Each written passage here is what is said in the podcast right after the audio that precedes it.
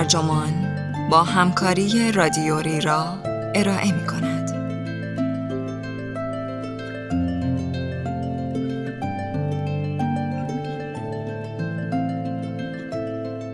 مغز عاشق این عنوان یادداشتی است به قلم کوین برگر که در جولای 2020 در نوتیلوس منتشر شده و وبسایت ترجمان آن را در شهریور 1399 با ترجمه میلاد اعظمی مرام منتشر کرده است.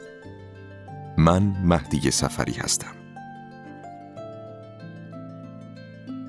هلن فیشر احتمالاً بیش از هر انسانشناس زیستی دیگری تصور ما را درباره خودمان عوض کرده است.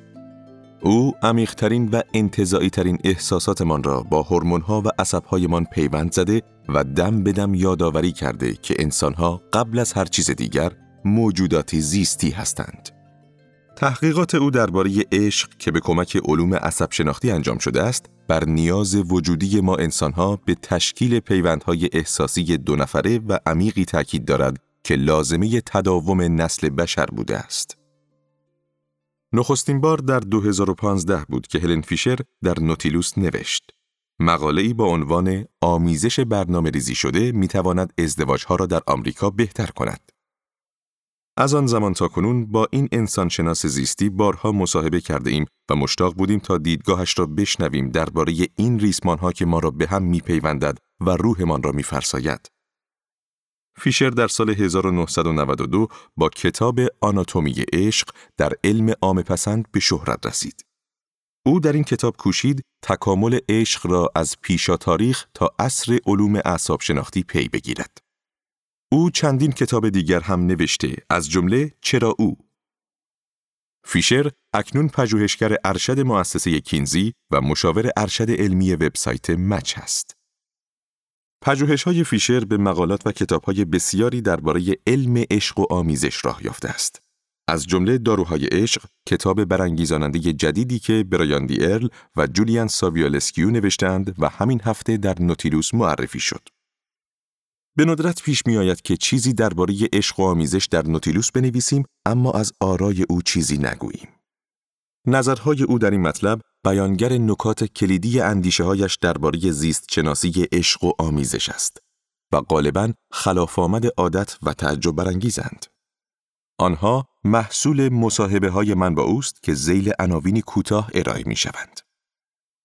دکتر من عاشقتم. با استفاده از اف از یکصد نفر که دیوانوار عاشق بودند اسکن مغزی گرفتیم.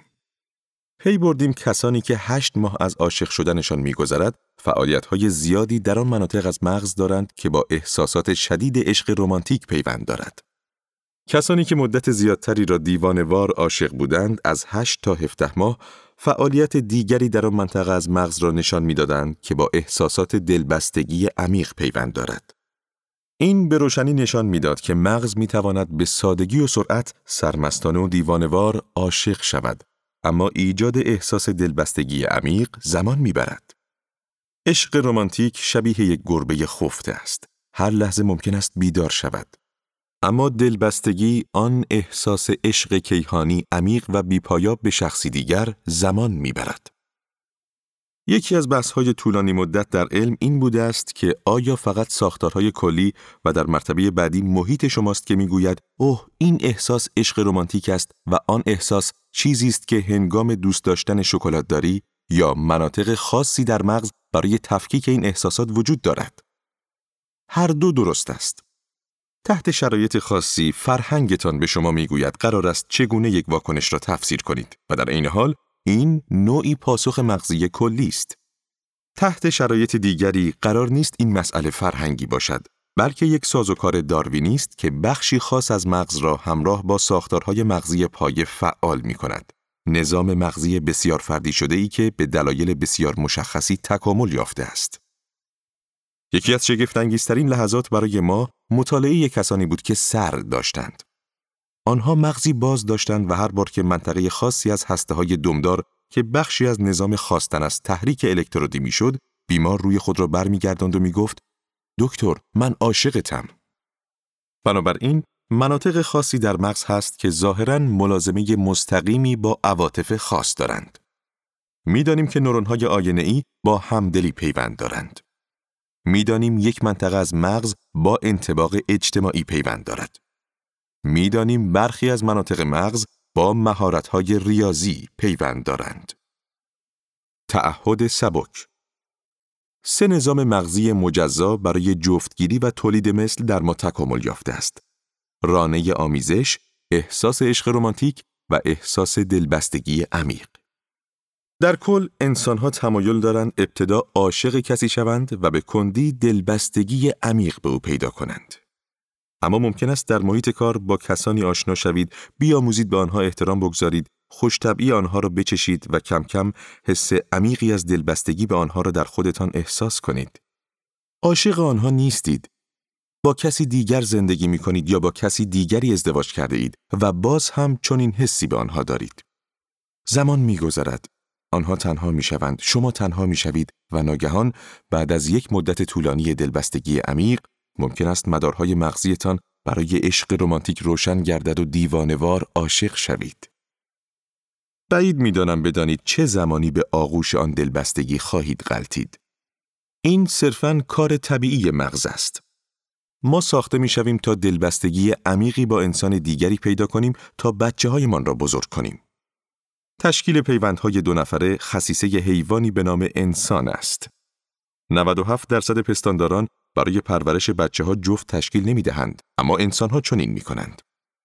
دوستی که بیش از پنجاه سال است ازدواج موفقی داشته درباره شوهرش به من می گفت گاهی از او متنفر می شوم اما همیشه عاشقش هستم.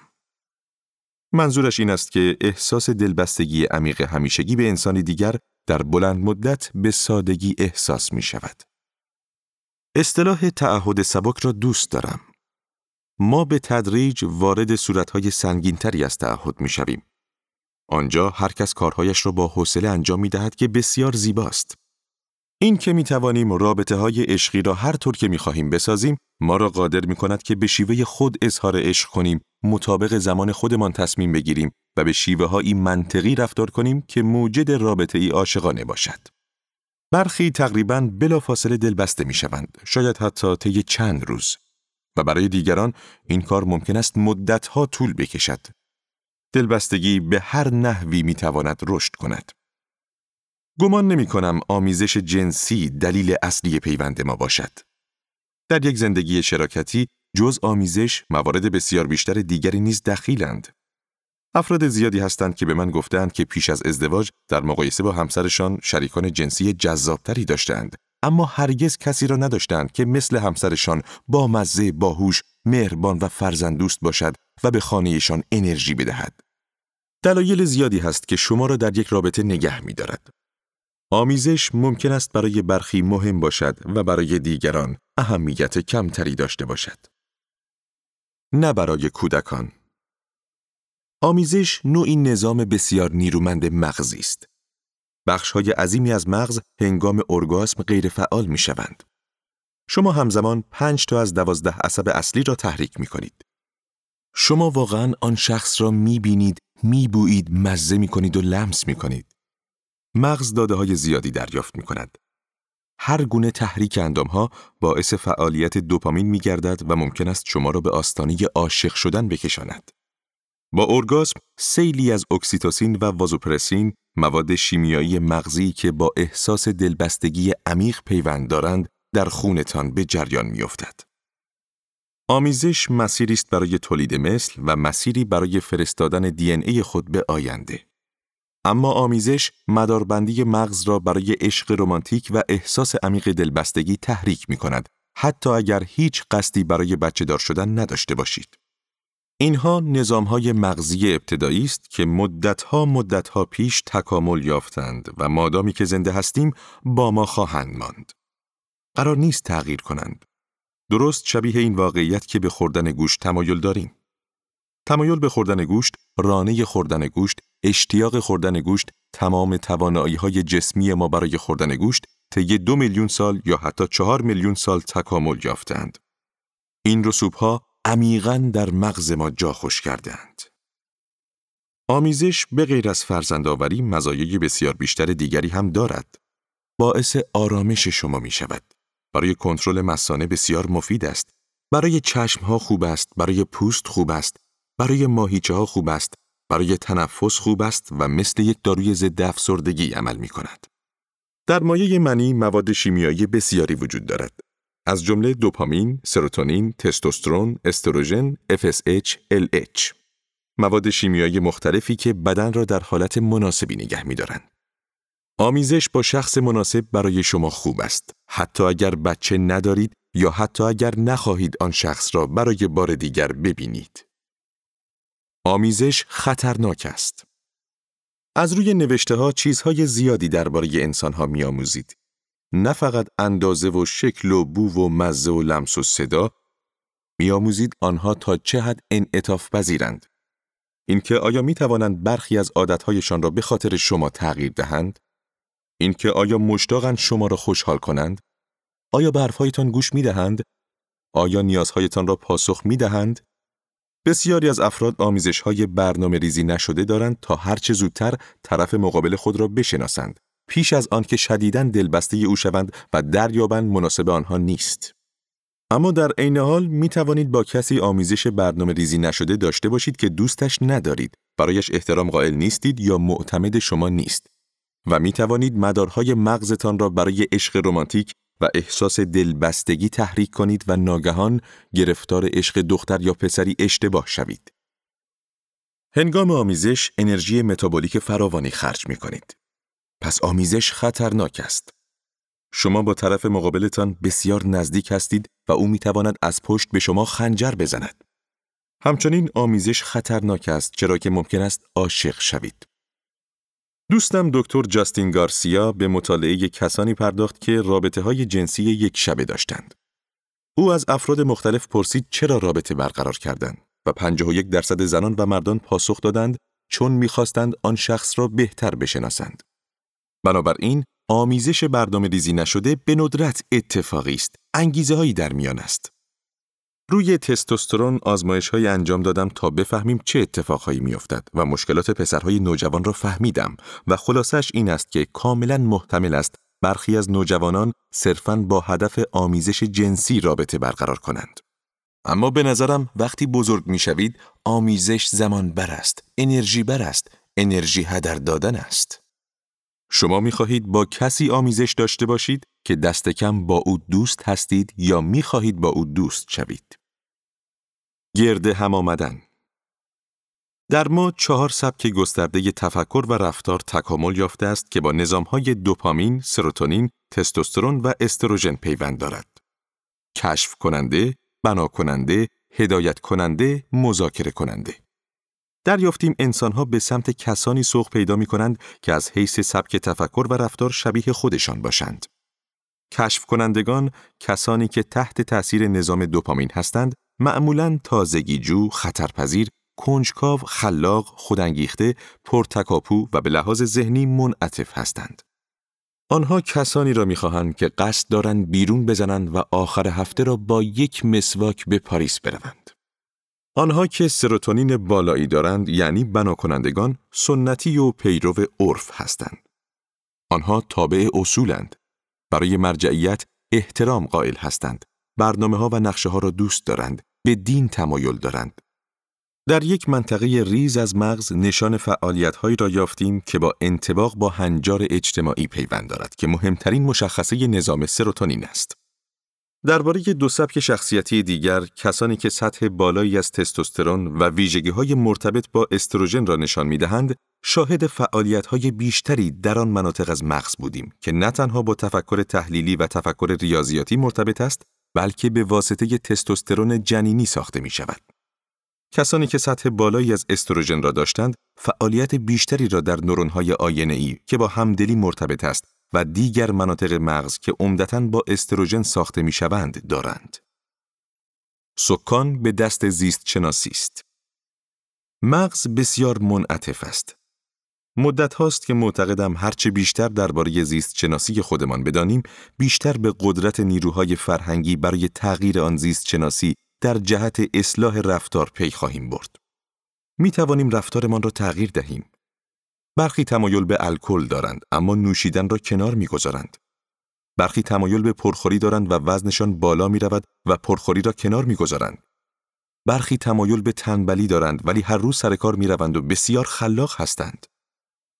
برخی رفتارها هست که هیچ ربطی به زیست شناسی ندارد. اگر در یک خانواده مسلمان بزرگ شوید و آن فرهنگ را آموخته باشید، احتمالاً مسلمان هستید. گمان نمی کنم این ربطی به زیست شناسی داشته باشد. اگر در خانواده ای مسیحی بزرگ شوید، احتمالاً مسیحی هستید. گمان نمی کنم این هم ربطی به زیست شناسی داشته باشد. این که به چه خدایی اعتقاد دارید به فرهنگتان برمیگردد اما اینکه به خدا اعتقاد دارید یا نه به زیست شناسی برمیگردد. هر چیزی معلفه های زیست شناختی دارد. وقتی دارید نهار میپزید یک معلفه زیست شناختی در کار است. وقتی دارید به یک جوک میخندید یک معلفه زیست شناختی در کار است.